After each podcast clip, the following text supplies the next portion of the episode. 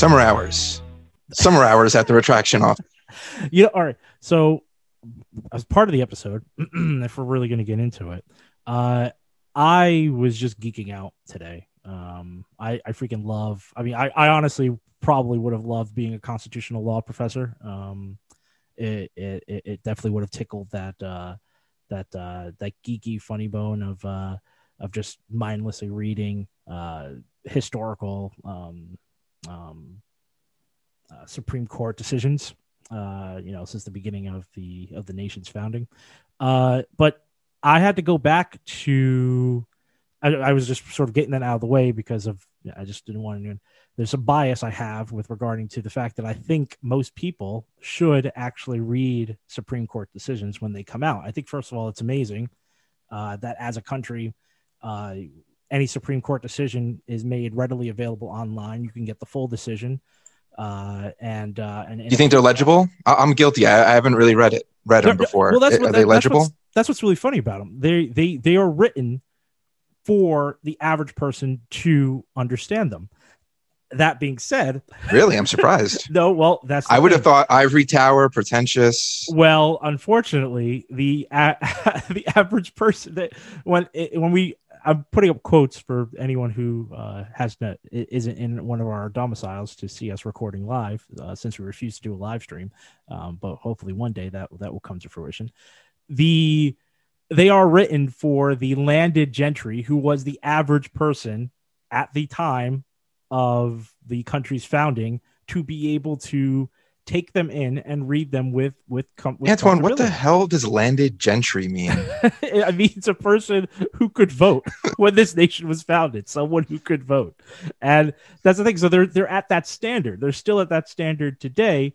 It just doesn't. It just most people's reading you know doesn't necessarily get up to the language of of what you would use in uh in um in um in a Supreme Court decision. Now, it, but it is it is fairly it is it, it, there are just a few words like you you need to understand what a tort is. I mean, a tort is just a it's a law. That's it's just another word for a law, and uh, and then they they throw in a lot of references, and those references are there for you to look up yourself if you do not already know what the are they uh, hyperlink.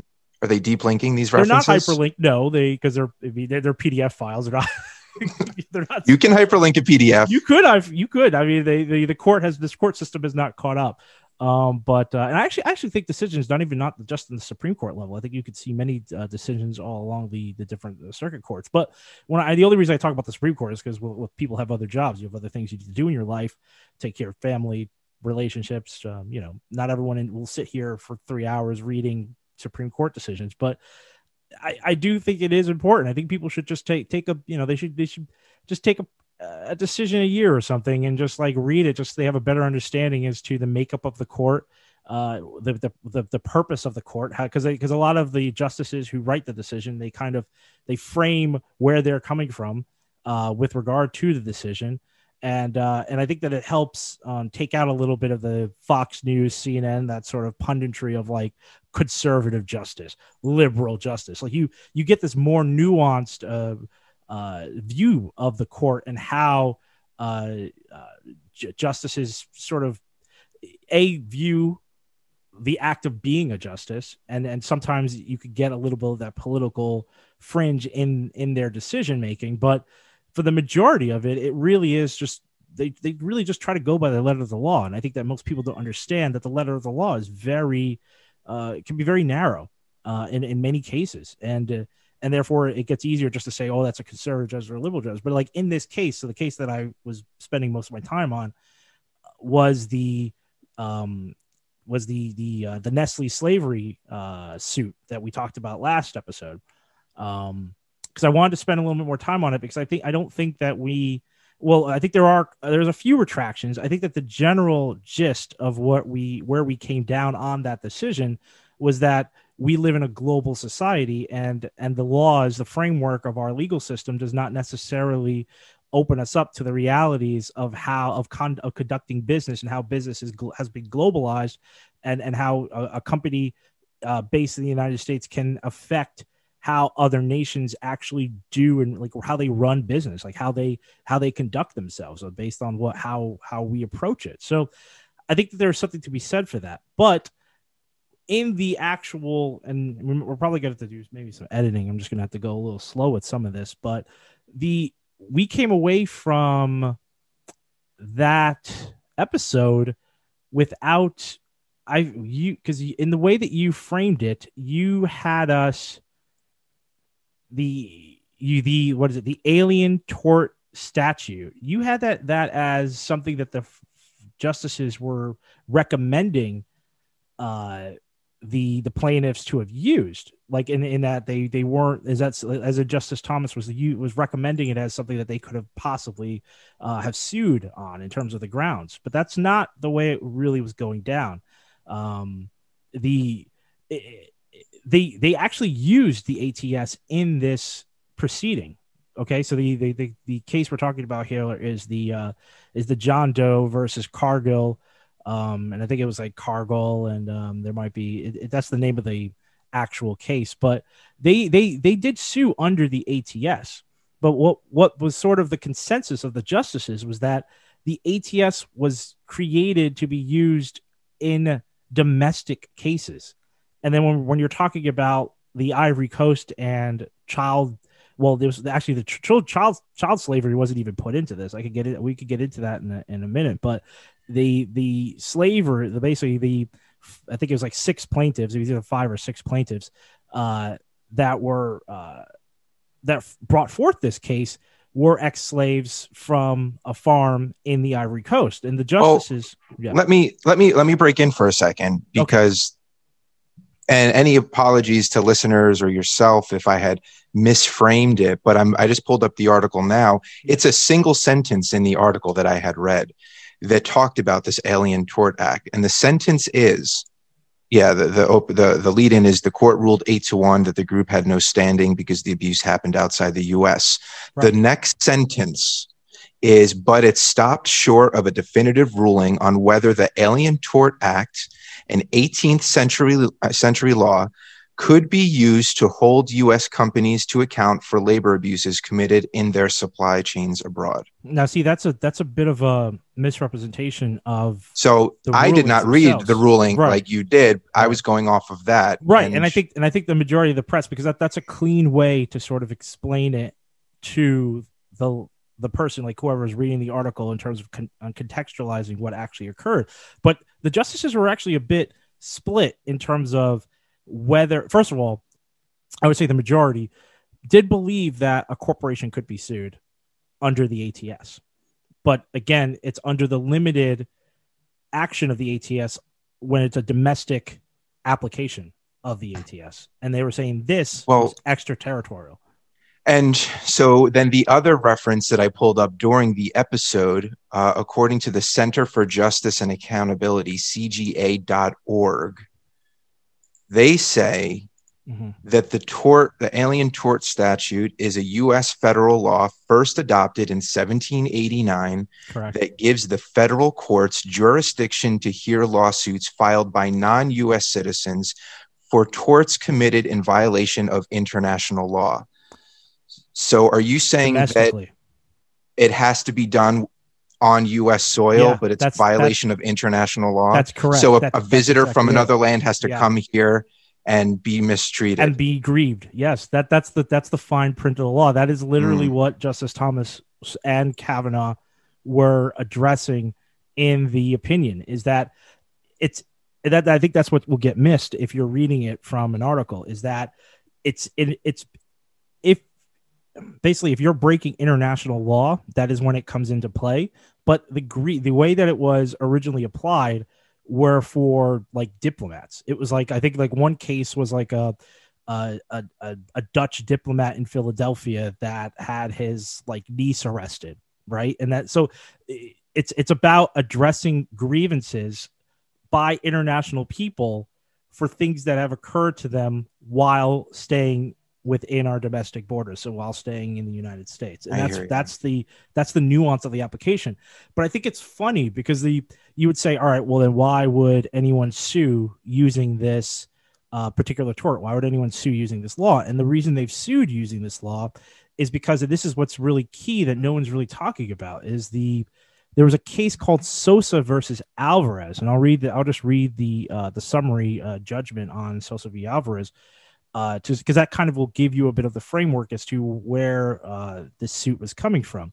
Uh, the Drug Enforcement Administration (DEA) approved using petitioner Sosa and another Mexican national to abduct respondent Alvarez Machain. I, I might not be uh, pronouncing it uh, correctly. I, am not a native Spanish speaker. Uh, also, a Mexican national from Mexico to stand trial in the United States for a DEA agent's torture and murder. As relevant here, after his acquittal, Alvarez sued the United States for false arrest under the Federal Tort Claims Act, which waives sovereign immunity in suits for personal injury caused by the negligent or wrongful act or omission of any government employee while acting within the scope of his office or employment, and sued Sosa for violating the law of nations under the Alien Tort Statute. That's the ATS a 1789 law giving district courts original jurisdiction of any civil action by an alien for a tort only committed in violation of the law of nations.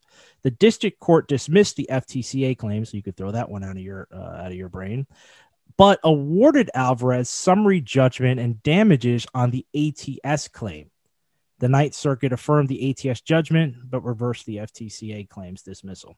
So so because this is something that that that's what's funny. Because the original grievance occurred internationally here right in this guy's arrest they applied it right? But the thing is it's funny because what they're really applying it to is the fact that he was brought over into America and then in America tried. And I that must be where they're coming with the grievance. Is they're saying well the actual trial occurred in America even though he was extradited in order, you know, for everything to begin. And that must be where that small sort of severant, like that small little legal sliver uh, that the justices hung on to in the in this new case. That's where it must come from. Is that they're saying, well, it was still primarily a U.S. based grievance versus trying someone for slavery acts of slavery that are being committed abroad in someone in a U.S. company's supply chain.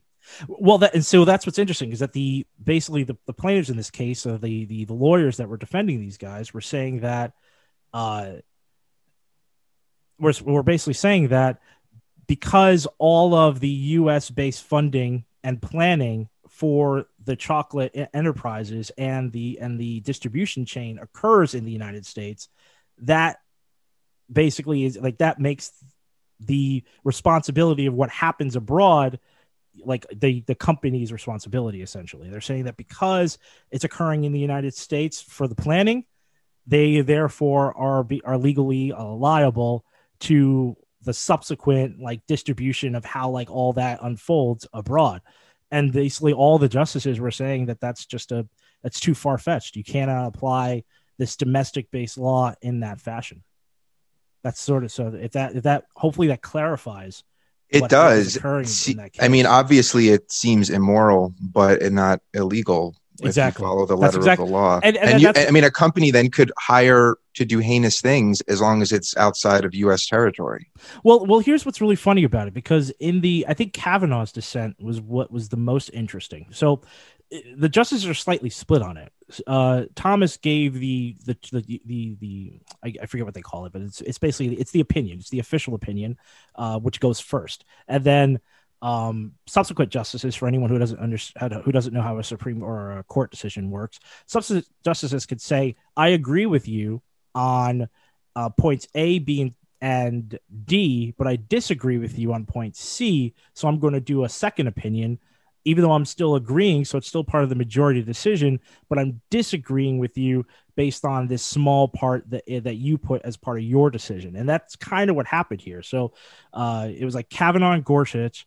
Uh, I think actually, I, I, I, let me strike if it's, it's Gorsuch. So let me just say it's, it was. I think it's mostly Kavanaugh, but Kavanaugh has a secondary opinion that basically says that the I mean, I feel like he try he tries to play the politics a little bit. He was basically saying that we have to interpret the law based on the way that the Congress enacted it back in 1789. And in 1789, the government was fragile and feared reprisal from foreign nations that were stronger if they didn't provide those foreign like people their nationals foreign nationals a place to sort of display grievances if they feel they've been wronged by the United States. So he was saying that the the whole application of the law is really just to uh, of, is just to avoid war, right? And so anything outside of that is the court playing politics or the court creating policy because that it's it's just not meant to be used in anything outside of avoiding war essentially and that that's Isn't really that in itself playing point. politics.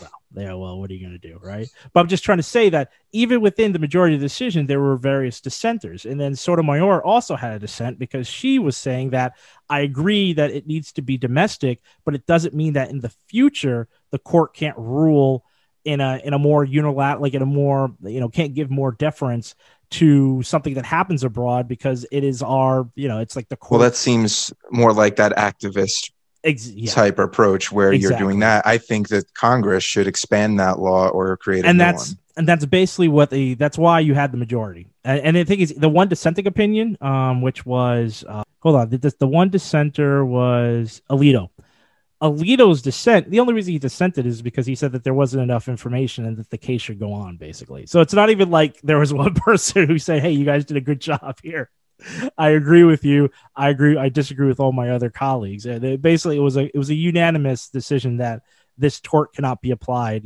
um, uh, internationally in this way. We just have a we just have a gap Yes, in in That's- protection here. that's exactly right. um, There's a gap in protection. Yep. yeah and it it probably does take something heinous like this to happen in order for people like us to even become aware of it um, but wow uh, i hope that this is something that the congress takes up um, obviously i wouldn't have mind if an activist judge would have reinterpreted this a little bit because this seems this seems terrible like extraordinarily terrible You're right, right. Uh, But but, it's interesting, right? Because that this is where the politics comes into how justices are picked, and when people talk about conservative courts versus liberal courts, I mean, even the supposed liberal judges, though, did you know they did side with the majority of decisions. So I mean, oh it- i get it. The law is the law and you The can't the law. reinterpret it to to mean what it should be. Uh, i mean I, I understand that. And Right. you know they're professionals. That's where their expertise is. It doesn't feel right because it's so immoral. It does it, think about the terrible things that you could get away with as long as you can cover yourself. Uh, it- they happened outside the country um, none of the decision making was done outside the country it was all like what, whatever it is whatever these um, whatever these methods are to cover their tracks to protect themselves it's just it's weird that you can get away with this I yeah. think it's. I mean, it's. I don't know if it's necessarily weird, right? Like weird isn't sort of the word I would use with it. I mean, it it it, it makes sense if you do not have enough, you know, international protections. no it's odd abroad, because right? this So- because slavery itself is so unilaterally correct international law, it, it- it's so it's it's so off you, you cannot do that right? um, and then the fact that there's this loophole where you can't do it but you could certainly benefit from it Yes. you could certainly you know do these other things and, and and that's i guess weird in a sense of like odd and it's not a strong enough word but it's not but- odd, right? If you go back to what in the last episode, remember I did the whole speech about how this is worked into our framework, and it actually makes a lot of sense to allow you to benefit from slavery without necessarily being implicated with um by committing I guess it, it offends modern sensibilities whether or not our sh- infrastructure, our structure behind the scenes has caught up to the rhetoric that you know you're conditioned from a young age to to adopt. Mhm. It offends my modern sensibilities. right. I didn't know how the sausage was being made, or the chocolate in this case, um, and it's it's offensive. Um, and that's that's the odd part of it. it there's a disconnect. It's Right. not matching up with my expectation, and it's so far off because it's something so heinous. But again, would you expect a 1789 law to to match up with your expectations on 20 on 20 In the broadest sense, century. though, in the in the same way that it was, but but that but that law not because I think you might be linking it to slavery there, um, and that's not what that law was even covering. It was just covering offenses. right Uh, and so, in that broadest sense, yeah, this would have now that slavery is illegal would have fallen under the umbrella of that law. So the fact that no, did I? We didn't have a global supply chain in the anywhere near what we have now. That global econ- economy that's what that's what didn't exist then. So they didn't. They weren't thinking of, oh well, you know, if our supply chains overseas mistreat people, we got to protect them. That's, that's not what they were thinking. We're, we're, no, no, they weren't. And I think that that's why it's a it's almost like a a, a miscarrying of justice to like for someone like Kavanaugh, for instance, to try to interpret to say that you know that that strict interpretation of the law is the only way this law can possibly be applied. I mean, at that point you would say that I don't know. It's not crazy. I don't want to say ninety percent of our legal system is is no longer relevant, but it, it, it, does good. It does point to a fact that you know you have so many. Most majority of our legal system is based on precedent, and then if you're using precedent in cases for with laws that were created in the uh, 18th and 19th century, it, it does beg to you know, it, it, it, begs the question, you know, like, well, you know, how far off are we in terms of what most people believe is like legally and morally just? Uh, and then how does that really play out when you're looking at the actual legal system in the courts? So I'm just saying that, that that that's why, again, back to my beginning statement, I think people should spend more time reading Supreme Court decisions so they can have a better framework to realize just how complicated, and it's not really necessarily complicated, it's just old, old and archaic our system is in many levels and it doesn't meet the expectation you'd expect by watching TV or you know any other I don't know any anything that you're kind of getting your moral sensibility from to believe well this can't possibly happen here. It's like well it, it can if you have to do a court if you if you want if you go to court and your judge I mean your your uh, your lawyer is talking about some some ruling in 1863 it's going to dawn on you pretty quickly that you're you're you're, you're kind of SOL, right? Like, like it's like it's, it's if they start citing like stuff not, from a couple hundred years ago. Yeah, it's like you're not you're not in good company at that point, right? You should start to sweat because like, well, you know, That's you know, you, exactly. You got Mark Zuckerberg up there talking about like, you know, uh, you know, anti-competitiveness and and then you got people referencing stuff from the from the 19th century on like you know uh, antitrust laws or something. It's like, well, yeah, if you're not allowed to re- apply, if, if, you're not allowed to reinterpret the laws, how are you exactly. supposed to apply them to exactly. modern day scenarios? And that's the difference between how conservatives and liberals view the court system. Exactly. So. So anyway, yeah. I just I just wanted to, I thought I felt like it was worthy. Uh, that, that, no, that is a that is a heck of a retraction uh, revisit. So no, I'm glad you. Thank you for looking into that, and I'm glad you brought it up. That's hopefully the listeners have a better idea of what has happened, what has transpired here, and I think that we learned from that. So that's yeah. Or, that's good. we'll have to yourself. Yeah, yeah. We'll we'll have to do that too. I mean, that's on me for not doing that last time. So you can't be uh, expected to. I mean, if you have to go back to the source, you be that. That's why the media exists. That's why journalists exist. You're supposed to summarize. Well, you know what I was going to say is that because you were like people should start reading this and yes. my honest initial reaction to that was no, no, like they should and that goes into like yeah we need a cultural change to uh, you know be more civic duty oriented. Uh, but no one's going to read that anytime soon. Not not in any way that would be meaningful to to the country. So i would suggest psas in the form of uh, coming attraction reels like they used to do old school with the news before before your movies but just put it into all your streaming shows I know you're baiting me because you want me to do my old timey voice, but I'm not going to do it. I'm not going to fall for it because I've been listening to those recordings and I don't think it's coming across very good. So, uh, but that's do it. But that, but that's that's what I think they should do. I think that uh, it should be those types of things. Now, it doesn't have to be Supreme Court decisions all the time, but something that's very um, objective, where uh, that's the news, that's it, but it's super important. I think that that's I think that's what they should do. Do you know? Is there like um and you may not know this, so don't don't worry about it. But is there like how many Supreme Court decisions are made in a week or a month or a know. day? How does that work? I don't know. Is it like an insane volume, or is it like once a month or something? Yeah, I can't tell you. Um, I would if, honestly, if I threw it out, I would just be making it up. I'm actually not okay. sure. I was curious. I, yeah. I don't think it's. I don't. I, I don't. I mean, I don't think it's crazy. I don't think you're seeing like 22 or something like that. I, I don't know, but I mean, I we could we could because it's almost like keeping up with the votes that take place or something like that in Congress. It's like it's hard to. Well, all right, I think there are more. There's definitely more votes being taking place in Congress than there are Supreme Court cases being reviewed. So I think that there is.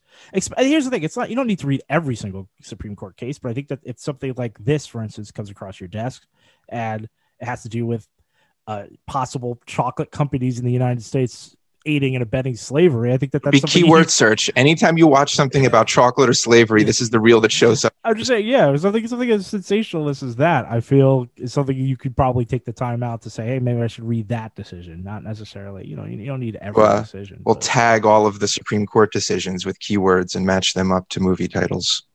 Now, here's the other thing I will say about that, and it's probably the end of our segment on this, but the the Washington Post in 2019 had a huge uh, story. Like they did a whole I don't I don't want to say cover story because it's the that's the internet, but uh, they did a they did a whole piece where they were basically putting together all these logistics, and they they named. I'm gonna actually let me just pull that story up real quick because they named.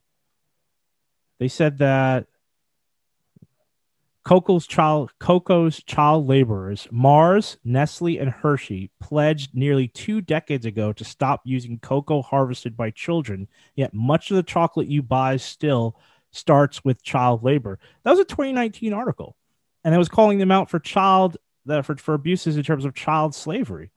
I mean, they say child labor here, but the article goes on to clearly state that. But so how does that? Because wasn't slavery. the whole wasn't the whole thing that they didn't know they didn't well, know about on. it, or is well, it purely that they're protected? Because if on. that's an article from 2019, then how do you claim ignorance? Hold on, yeah, exactly. So it says right here: the world's chocolate companies have missed deadlines to uproot child labor from their cocoa supply chains in 2005, 2008, and 2010.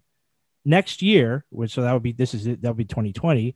They face another target date, and industry officials indicate they probably will miss that too. Which clearly probably have, considering that this ruling, right? If you're not found uh, responsible, so that's that's that's what's interesting. So there really hasn't been much of a consumer outcry. It's very much something that seems to fall uh, either to the wayside or just skirt under the table. But this is this issue has been going on for uh, at least uh, I don't want to yeah better part of like two decades. Yeah, they've been they they've people have been there's been outcry on this on this very issue. So I'm just saying I just want to put that in context. So it's not yeah you're right. It's not like these guys are not aware, and this is the first time anyone's ever brought it up. But you know, they're they're they're really just hiding behind the fact to say that they can. But then also, how is there not other countries? How is there not a law now? This so this isn't new.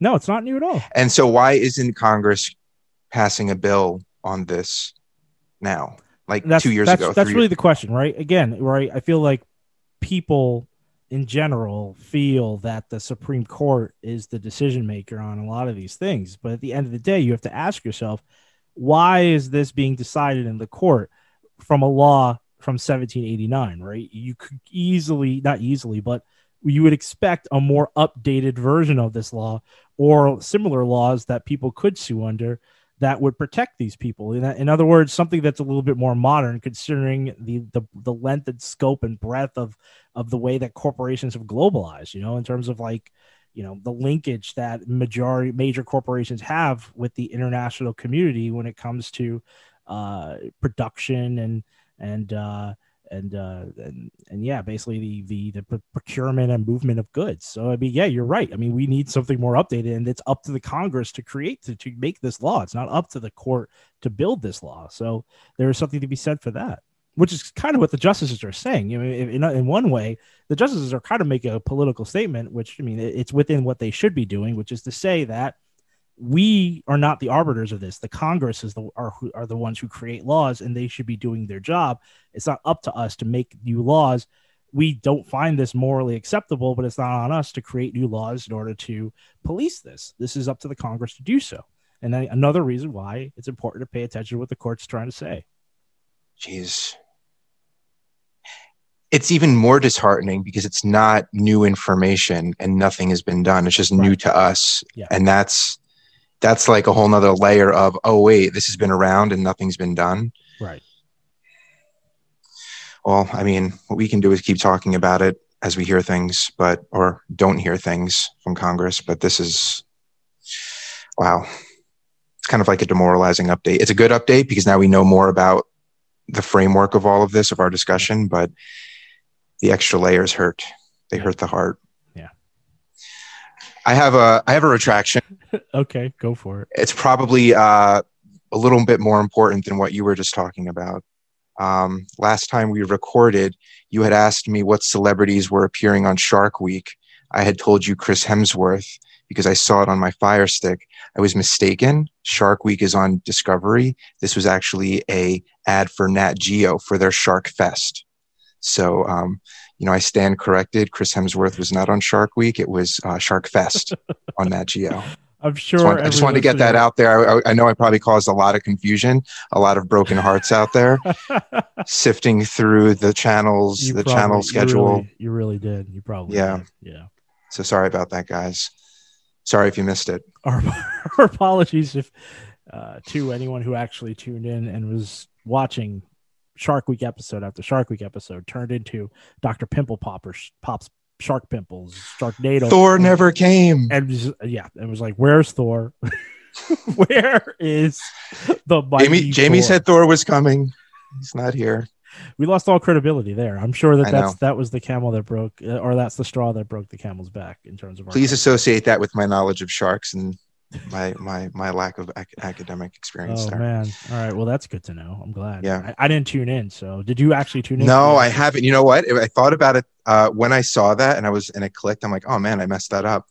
Um, and I was like, wait, I haven't watched. I haven't watched either Shark Fest, which I didn't know was a thing, or Shark Week. Uh, and I've purposely sat down, well, not purposely, but I've sat down a couple times on the couch and like, what do you want to watch tonight? We finished Loki, um, watched some other things, and I, I, that never even popped in my head. So I don't even know. Is it still? Is it? Is it this week? Do I still have a couple It's days? still going on. It's still Yeah. going on. Um, Let's check it out. I think you did miss the Pimple Popper episode, but uh, but you're, you're, you're nearing the crescendo because uh, you know they're gonna they're gonna ramp it up for the weekend. So you got Friday, you got tonight, and you It's got the grand finale.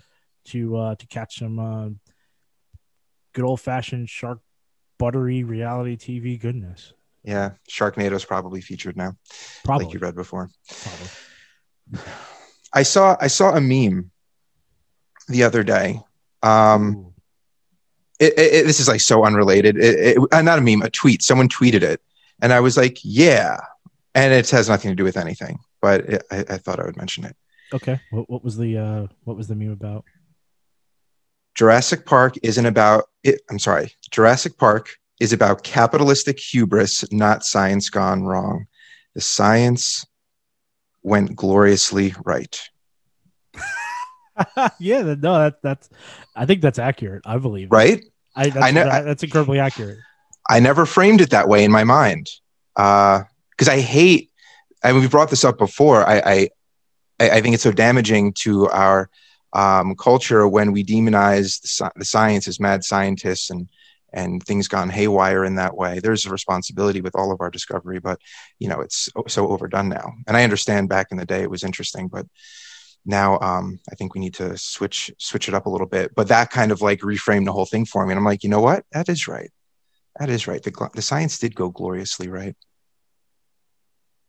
So th- thought I'd bring that up. it's- I mean, I think it's akin to. Uh, uh, I don't know if it's like an adage or a meme, but uh, it's like science itself, right? Has no morality. It's it's it's like the. It's a tool, right? And it- it's an a instrument. tool. It's an instrument. You you use it's how you use it. right, and that's up- on it's to someone else. right? Exactly. So it's up to the people and how they're how they apply it. Um, but the science itself is is is innocuous. What what is that? What is that other saying that America's saying? Guns don't kill people.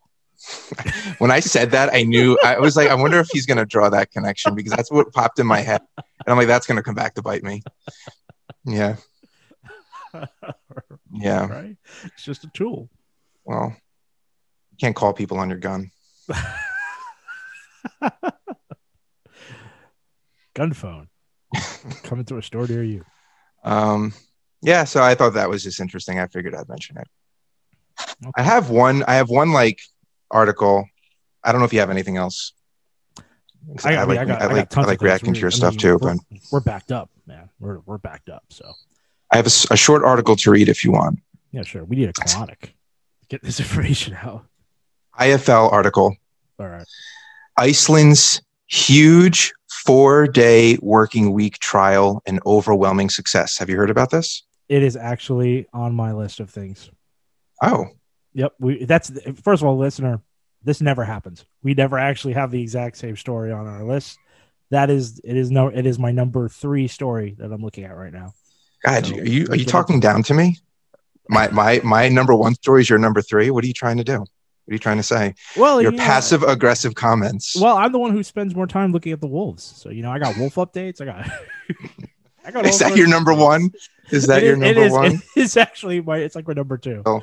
But uh, Antoine we'll beat me down. I used to think because it was from listener feedback, it was to steal the wolf idea. That's what he's done. He's, That's- he's made it his own. He's it. That's appropriated it. That's basically what happened here. Yeah. All right. So I'm going to read this, and then I guess if you want to skip to yours and uh and and merge the two, because I don't know what your comments are, because I'm just going to read my. Um, I, I picked out a few key pieces from the article. Okay, go for it. Um, UK-based think tank Autonomy and the Association for Sustainability and Democracy (ALDA) in Iceland have released a report, and the findings are quite something. Not only did people report feeling happier, healthier, and less stressed, many workplaces also became more productive. From 2015 to 2019, two large scale trials saw 2,500 people in Iceland, more than 1% of the country's entire working population, cut their hours from around 40 hours a week to 35. Their participants worked in a range of environments, including offices, shops, hospitals, daycare centers, etc., and involved those working a typical nine to five day, as well as non standard shift patterns. Throughout the trial, the researchers interviewed workers and gathered data on their well being and change, changes to the workplace. Most participants reported having more energy for other activities such as socializing, exercising, and hobbies, while explaining the cut in work hours allowed them to spend more time with their families and made it easier to complete other chores at home. These benefits were especially noticeable among the single parent families included in the trials. Men in heterosexual partnerships also took on more housework and greater domestic responsibilities, sharing out the division of labor more evenly. Side note sounds like a cheap shot. Uh, shots fired. Um, crucially, productivity was either maintained or improved in the majority of workplaces. The researchers put the improvement in productivity down to better morale at work. Following the apparent success of the trial, unions were able to renegotiate working patterns, and now 86%, repeat, 86% of Iceland's workforce has moved to a shorter work week. That's that was that's what I wrote out from that.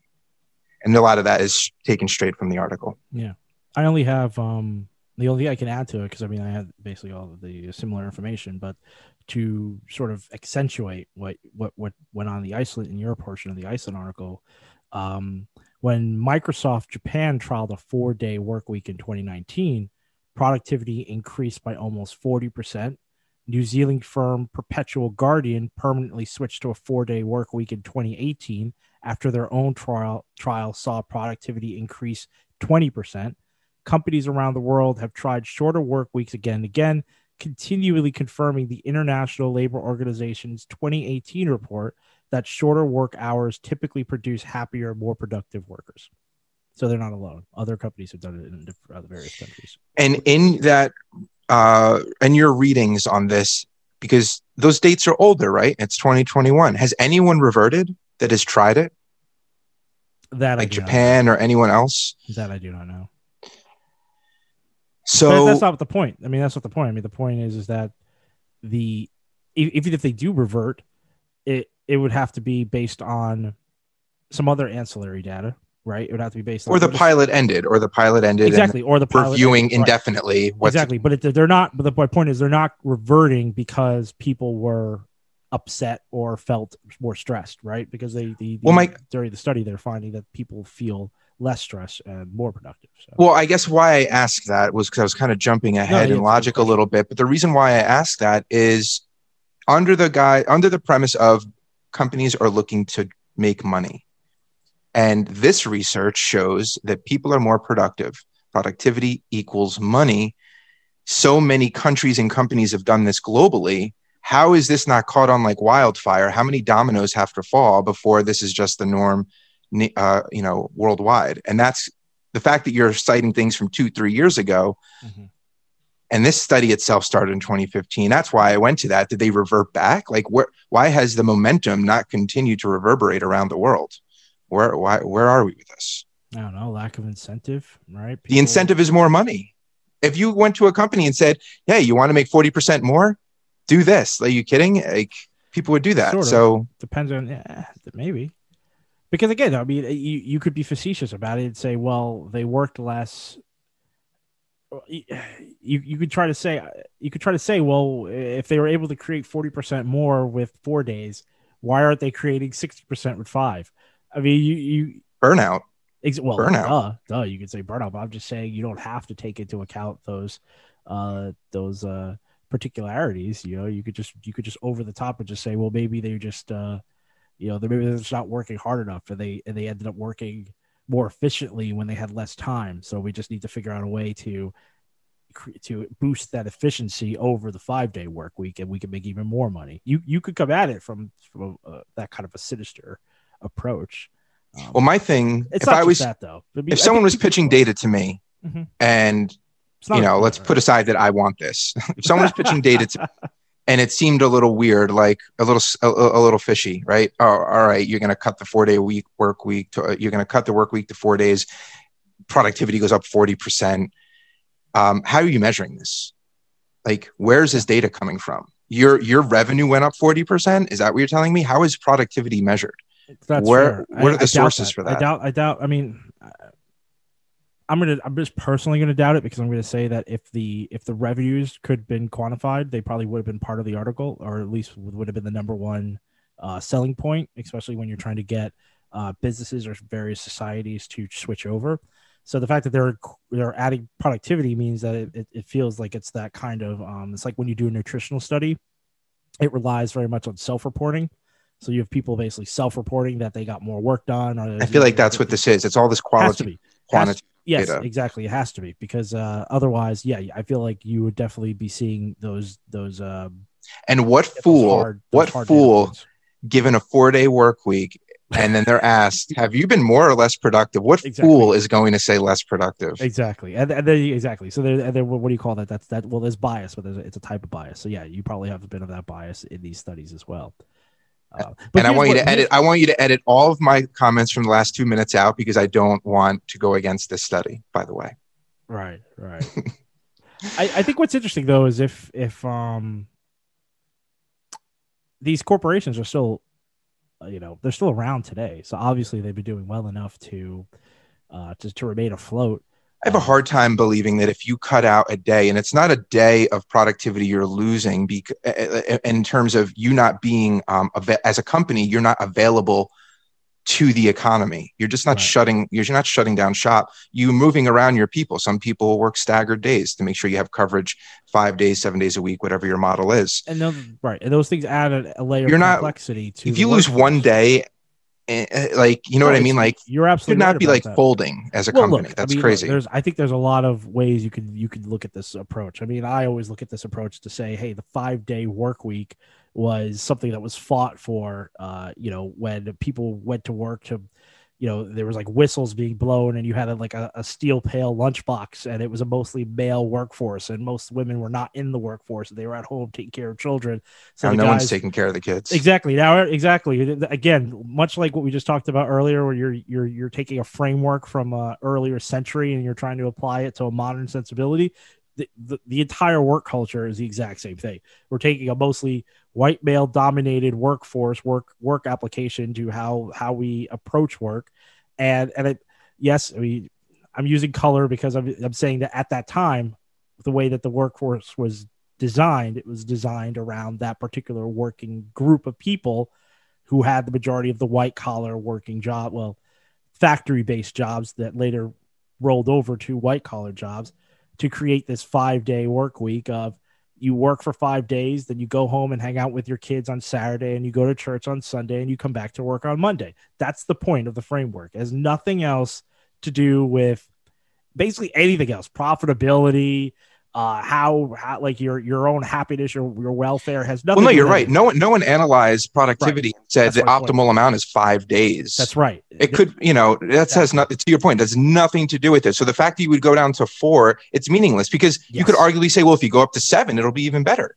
Exactly. There's no. It's the the whole reason we have the work week as it is has no data backing it up because it was based on social norms and constructs at the time.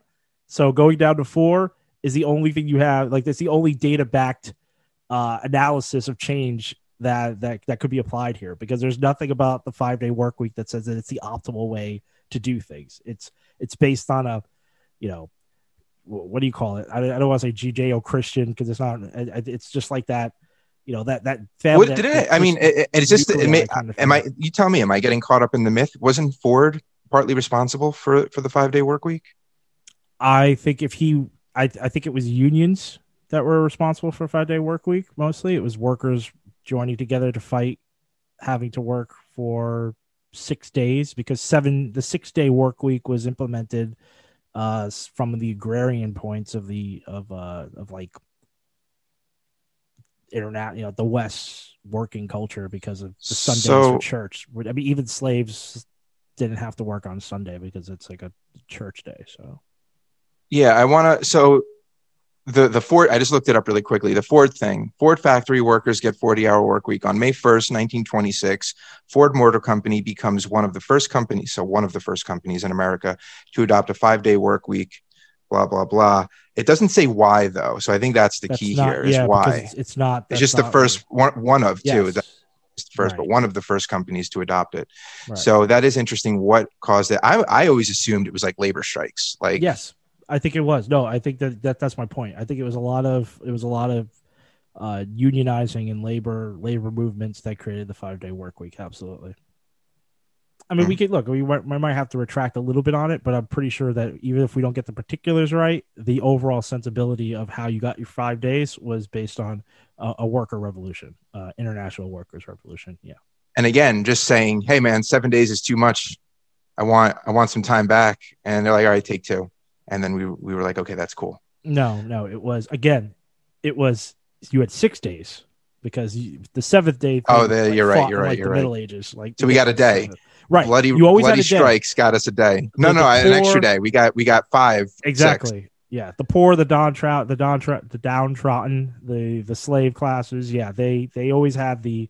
I mean, this is not necessary. This is the unit. This is the you know, this is the byline, this is the official, because I'm sure there were slaves who had to work all seven days. But uh, the official is that the sun, the Sunday, the day of God, it was the day of rest, so everyone got that day off. But you know, keep their conscience clean. Well, you know, so. Oh, you got to indoctrinate too, right? Well, and, and yeah, part of it was the day of indoctrination. So yeah. So, but yeah, no, I mean, saying it, it, there's just nothing about. Well, I think I was I wanted to go on because I mean I, I don't want to belabor the point, but I think that it is something that we need to hit home. You know, it, the five day work week it was something that was instituted. You know, the, the first companies were starting to do it back in the 1920s, and this is based on factory labor. So this is people actually having to stand all day in in in you know dingy jobs that were uh, adverse to their health dangerous, dangerous, dangerous all that machinery exactly, and stuff. Right, that there weren't precautions. Exactly right. So you you very dangerous labor, and and the and the work conditions are are are uh, you know they're they're nothing like what they were what they are today. And at that point, getting all that stuff, and the thing is, these people are still getting it done. And back then, Ford, you know, these companies were like, you know what, fine, you can do five days and we could still be the robber barons. We, you know, these are incredibly wealthy men. That's why we remember their names to this day. They're the Carnegies, the Rockefellers, or whatever. And what was like, it? Yeah. was it the Pinkertons or something? Who who they used to quell the yeah yeah to quell the, the, to, to, to, break the lines. To, so, um, yeah, so it's probably cheaper to just give them a day off than to keep hiring those guys. To keep hiring these guys to break legs. I'm sure there was I'm sure there was some some analysis done. Union strikes, exactly right. I'm sure there was. I'm sure that's the only analysis that was done. Is it is it more expensive to keep hiring these private police forces, or just and losing the days that, until right. that gets taken care of, or right, just exactly. give them a day off but, and it's you know 50 50 whatever days off a year exactly. that you're giving but, them. But back to my point on the issue is that you this is this is pre-internet. This is pre-technology we're talking about, right? And, and even when and when it bleeds over into office work, office work still doesn't rely on the internet. You've got people doing you you doing typewriters. You've got people like in Mad Men, they're using the stupid mail chute in order to get information quickly to another floor. Uh, you know, there's all these things that are just archaic and old comparatively to today's standards, and businesses are still getting stuff done. Now we could work anywhere, technically, right? I mean, you as long as you have the internet, you feasibly most people can do their jobs. Uh, the fact that the internet makes things that you know took weeks take seconds or take minutes uh, you know accounts for next to nothing in terms of when people evaluate how work is done today and the fact that we're still uh, chained to this five day work week, despite any advancements in society that we make. Is I feel the most evidence you need to know how how how there's like no empirical data to support that we need to continue to work a five day work week. Or j- it's just insane to, to that, be doing the same thing that someone was doing in 1927 as you are in 2027, which well, you know we probably will be. I agree with everything that you just said in that point that you're making. The thing that bothers me about the continual advancement of technology and our stagnation, or if that's a word, and the way that we stagnation. work, our stagnation, thank you, uh, and the way that we work is that it's it's the same point you're making, but I think in a different way. Our ability to work becomes more efficient with technology, and instead of taking that time back that we have saved, we find new ways to apply it to work. And I think it's just like a philosophical difference and what our lives are supposed to be. Right and I don't think because and, and people are ambitious, they want more money, they want to buy their material items and go places and things like that and provide.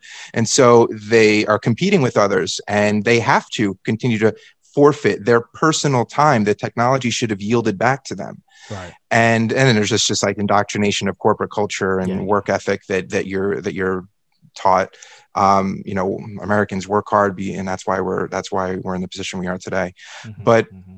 i think that it's just a, a, philosophical shift that needs to happen, a cultural shift that needs to happen in mindset. Yeah. Whereas when some new tech platform or whatever it is, even methodology of doing something, you know, it doesn't even have to be like, you know, powered by electricity, but just some new way of doing something um, makes that task more efficient. We get it done faster with less resources. The time gained back. I'm not saying it always should go back to your personal time, but what should we do with that?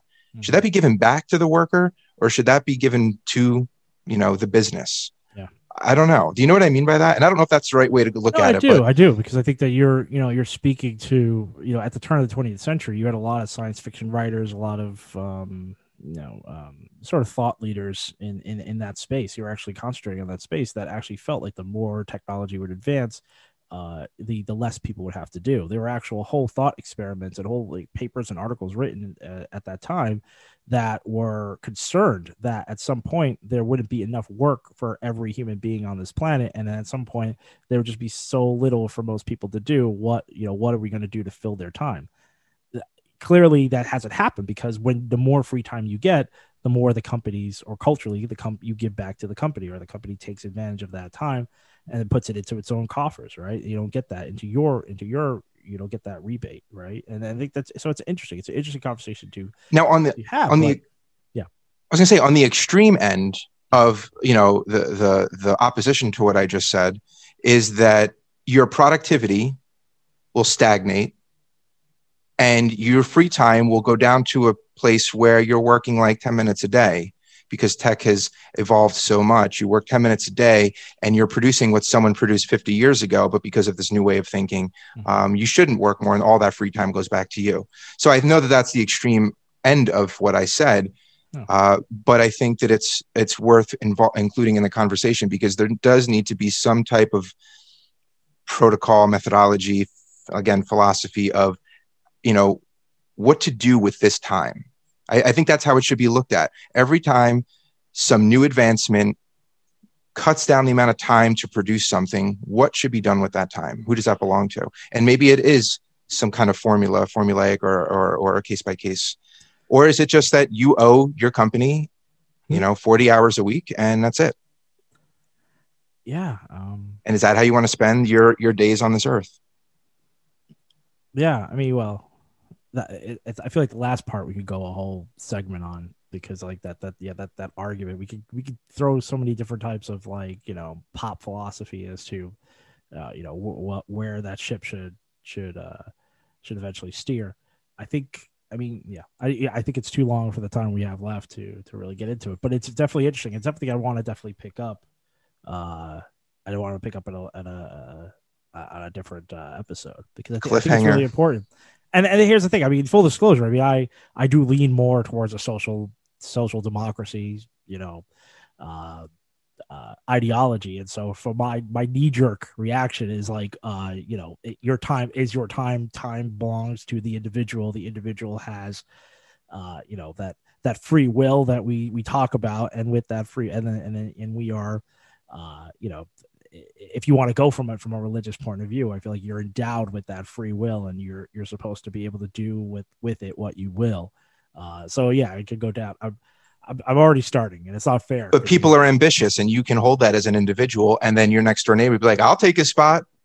And then if it out. worked that way, but that's the thing, you know, we don't have. But that's just you know that that's the thing. I, and the whole time you were talking, I'm I was thinking, you know, it's so funny because even it, culturally, yes, people are like, well, uh, the more the more I work, the, the higher up I'll go, or or the, the the the more my returns. But if you really analyze it, and when people do that, you know, wages are stagnant, right? You're you're uh, inflation, the cost of college or the cost of various things does not has not kept up with how much the average person is actually making or being paid. So there isn't a graph where it's like the more hours you put in, the the the higher your your your uh, your coffers rise. You know what I'm saying? Like that's not true for the average. yeah, person. I mean, it's true for some people. It's, great. It's definitely scraping pennies in the grand scheme of things. You make a couple extra hundred bucks, you get a raise, you make a couple thousand bucks.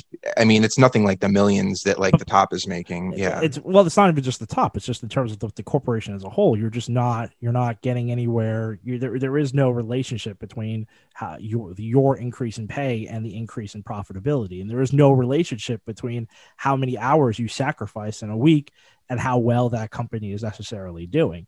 It, it, you you just you're just, you're just too small, especially when you're working on an international company. You're just too small to have that kind of effect. So like you need to exert you need to exert so much control that no one would feel comfortable with that level of control over society i think from like any centralized body yeah. but you would need to exert so much control over to say as a as a species as a as a people as a country whatever it is we want to produce this much this year to achieve these set of goals and this is what people are going to put into it.